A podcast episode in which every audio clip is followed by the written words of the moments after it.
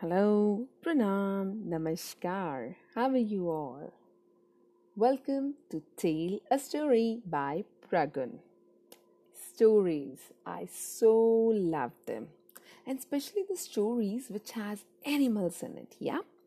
So today I'm going to tell you a story uh, which has um, few cute animals. So let's check which story is there in the story portly today. Yes, I'm going to read you a Panchatantra tale, the title of which is Who Will Bell the Cat? So, are you ready to listen? Okay, so let's hear Who Will Bell the Cat? Once, a great number of mice used to live in a grocer's shop. They ate the fresh, tasty, and delicious wheat and rice, pulses and nuts bread and butter, biscuits and cakes, and even cheese and cookies that were kept in the shop. They were having a great time and living easy, comfortable lives, growing fatter day by day.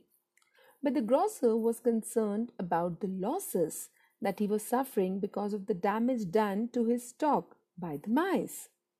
So he thought of a solution and he bought a big fat cat to keep in his shop. From that day onwards, the cat began to catch the mice every day. The mice were terrified of even stepping out of their holes. They could not reach the food anymore. This was a great cause of worry for them.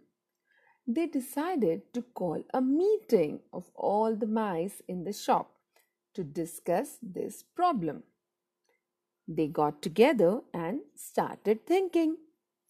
One of them suggested that they must get rid of the fat cat, but no one could think of a way of doing so.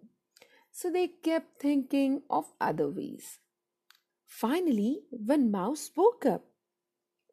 We should tie a bell around the cat's neck. That way, whenever the cat is near or is coming in our direction, we would get to know by the ringing of the bell and we can quickly run back to our holes. This idea was much appreciated by the other mice. They thought that this was the best plan. They began dancing and celebrating with joy. But their celebrations did not last very long, for soon an old and experienced mouse said, You fools, stop celebrating and first tell me who will build the cat? None of the mice had an answer to this question. They had not thought about this major problem in their seemingly perfect plan. This is why it is said that making a plan is one thing, but executing it is an entirely different thing. So, the moral of the story is empty solutions are of no worth. I know it is easy to sit and have big ideas, but it is never easy to carry them out. So, whenever you make a plan, make sure you plan about its execution of how it will be carried ahead. So, that's all for today.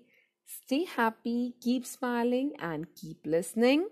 Pragun will be back in the Tale a Story session with yet another nice and lovely bedtime story. Till then, keep smiling, keep listening. Bye bye.